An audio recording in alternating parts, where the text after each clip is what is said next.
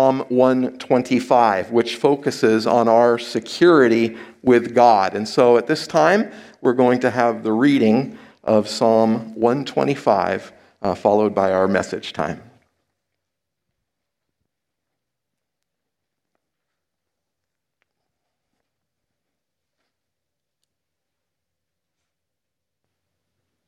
Good morning. Psalm 125. Those who trust in the Lord are like Mount Zion, which cannot be shaken, but endures forever. As the mountains surround Jerusalem, so the Lord surrounds his people, both now and forevermore.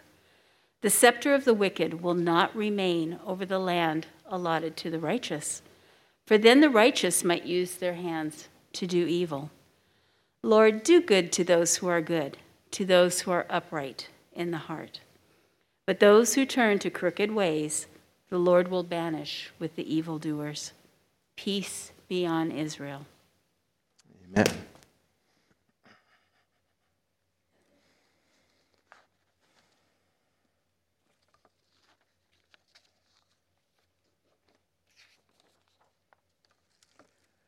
I wonder if you feel like you live in a secure world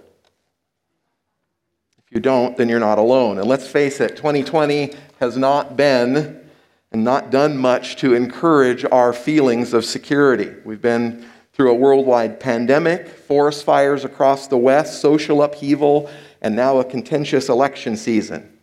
We are surrounded by enemies that we can't even see and some that we can see. And given the state of our world, there is plenty of reason to feel insecure.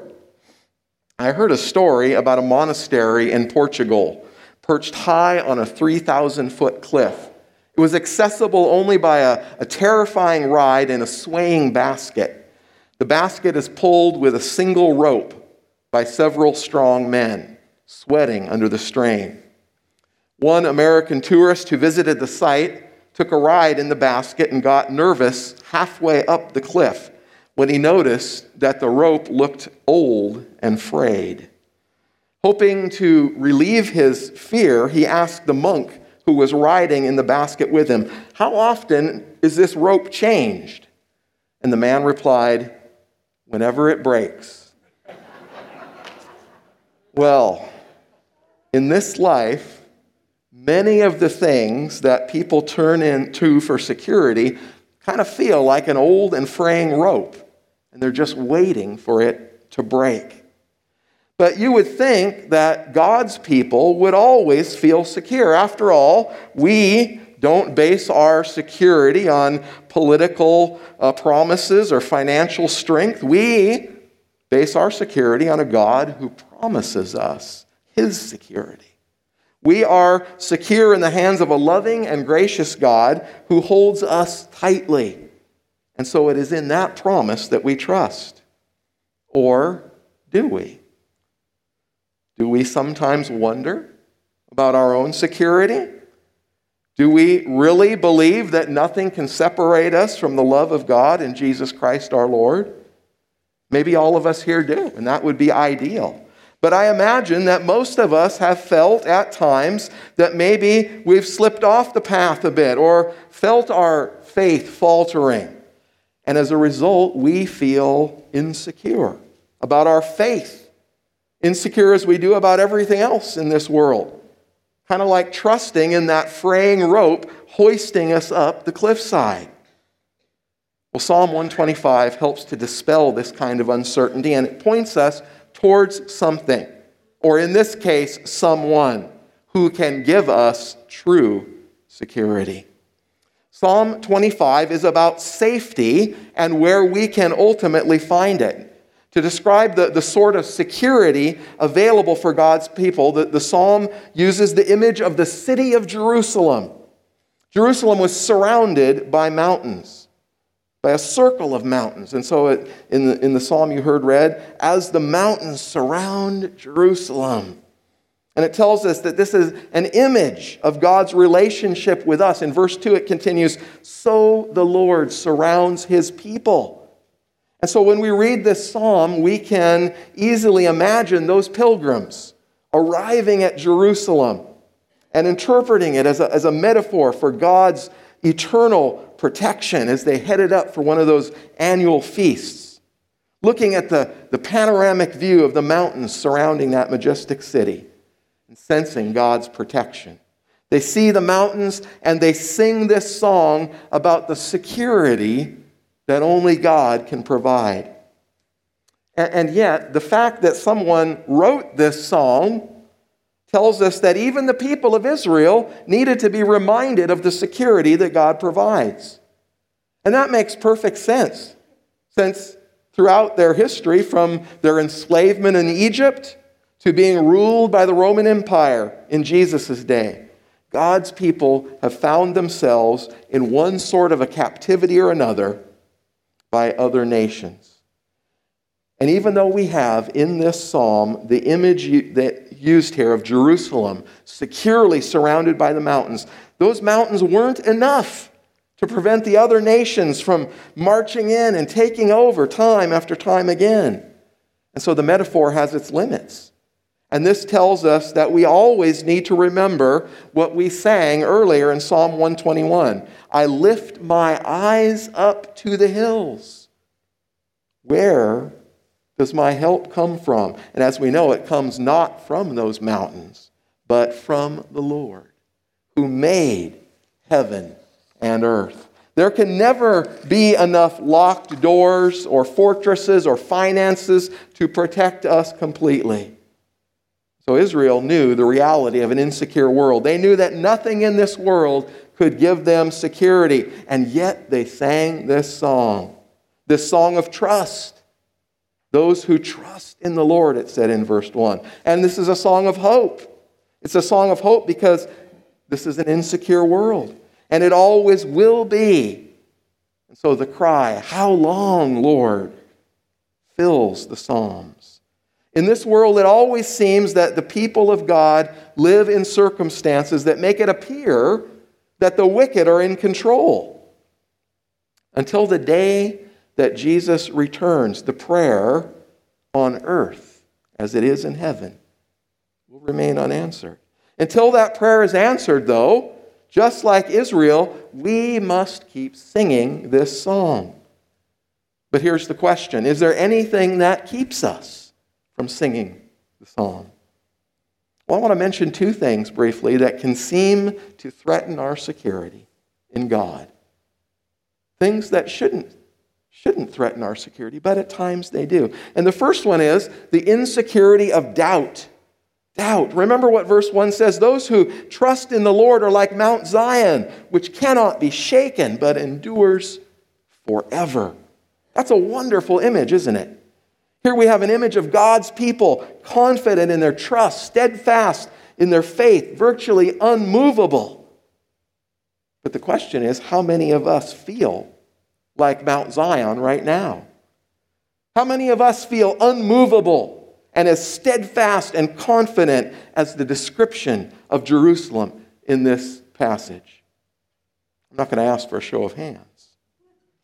But think about the people of Israel. Think about their 40 years in the wilderness, wandering from Egypt to Mount Sinai to the Jordan River on the edge of the promised land.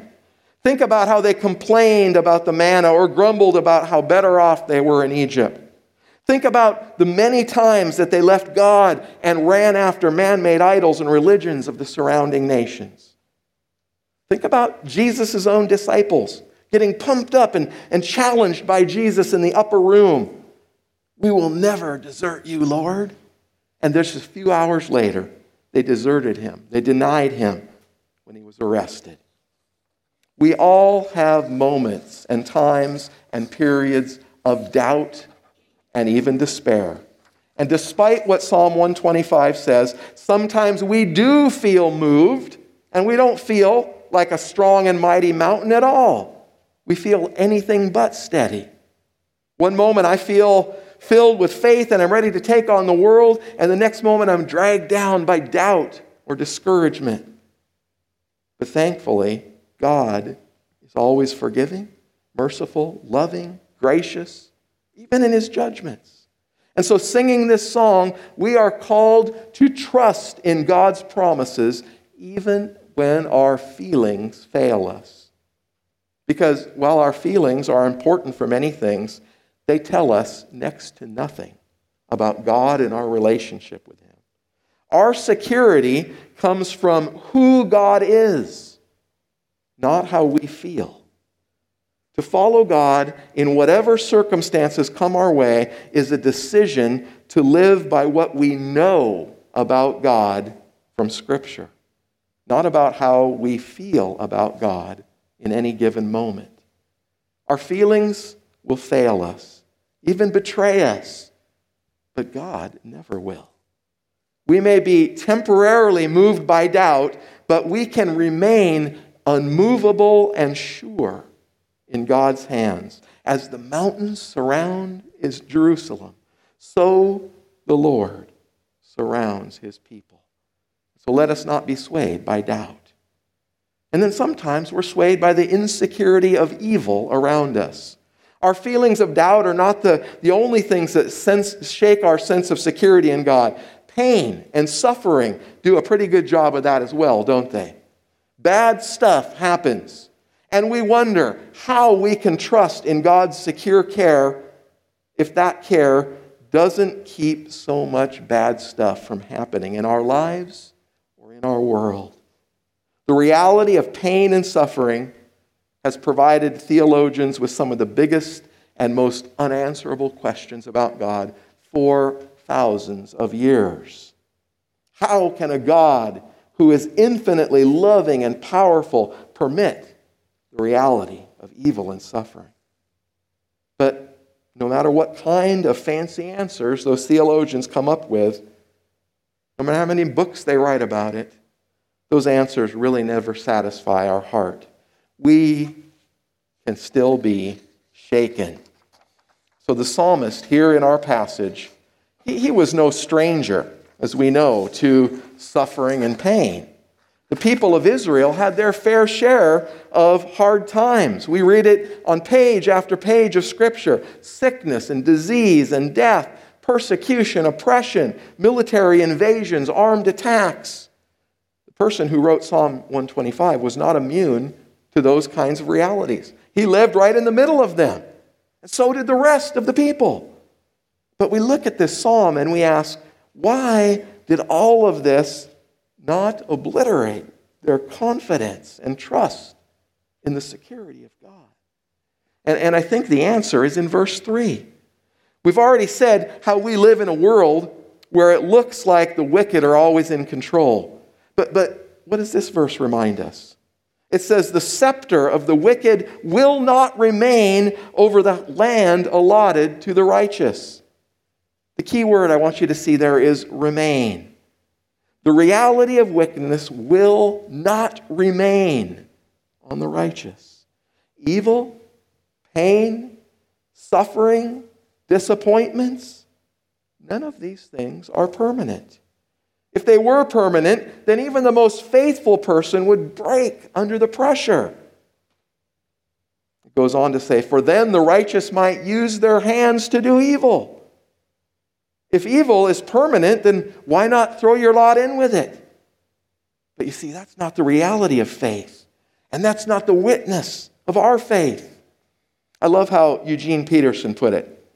He wrote about this passage Nothing counter to God's justice has an eternity to it. Nothing counter to God's justice has an eternity to it. The kinds of evil that we face in this world are not too much for faith. They were not too much for Job. They were not too much for Jeremiah. They were not too much for Jesus. The scepter of the wicked will not remain over the land allotted to the righteous, because as the mountains surround Jerusalem, so the Lord surrounds his people. The very last line of Psalm 125 reads Peace be upon Israel. That's a, a, common closing in many of the Psalms. It's a prayer that God will bring peace and security. Maybe another way of, of loosely translating this might be to say, relax. Relax. You are secure in God's hands. I began today with a story about a rope, one that was old and fraying. And I want to end with another rope story. Seems there was a group of botanists that went on an expedition into a hard to reach location in the Alps. They were searching for new varieties of flowers. And one day, a scientist looked through his binoculars and he saw a beautiful, rare species growing at the bottom of a deep ravine.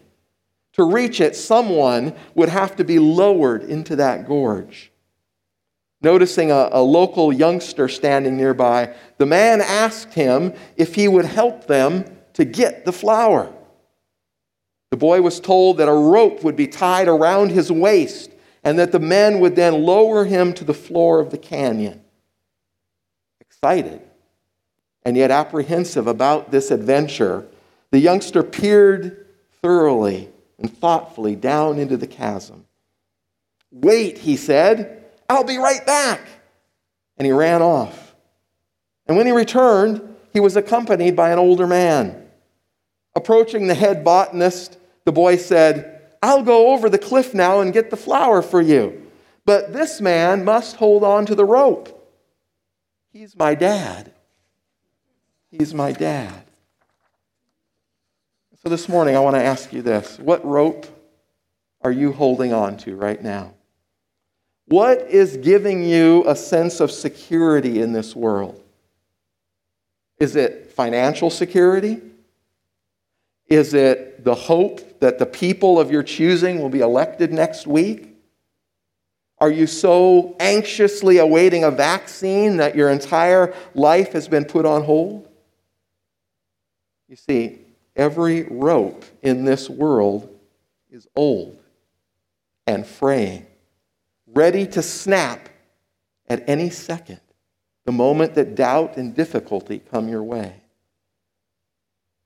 Funny thing is that part of the problem is that we believe that we are holding on to the rope. We think that if our grip is tight enough, then the rope will hold. It's about us. And that is the problem. The only way to fix that problem is for us to read the psalm again and again and to realize that we're not holding on to anything and that God is the one who is doing all the holding. And that's all that really matters. And with Him holding us, the rope will never break. Let's pray together. Father God, we are thankful thankful for your strength, thankful for your might, thankful, Father, that we can trust in you.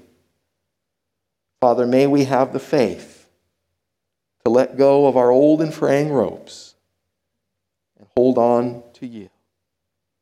It is in Jesus' name that we pray. Amen. Amen. Well, we're going to continue.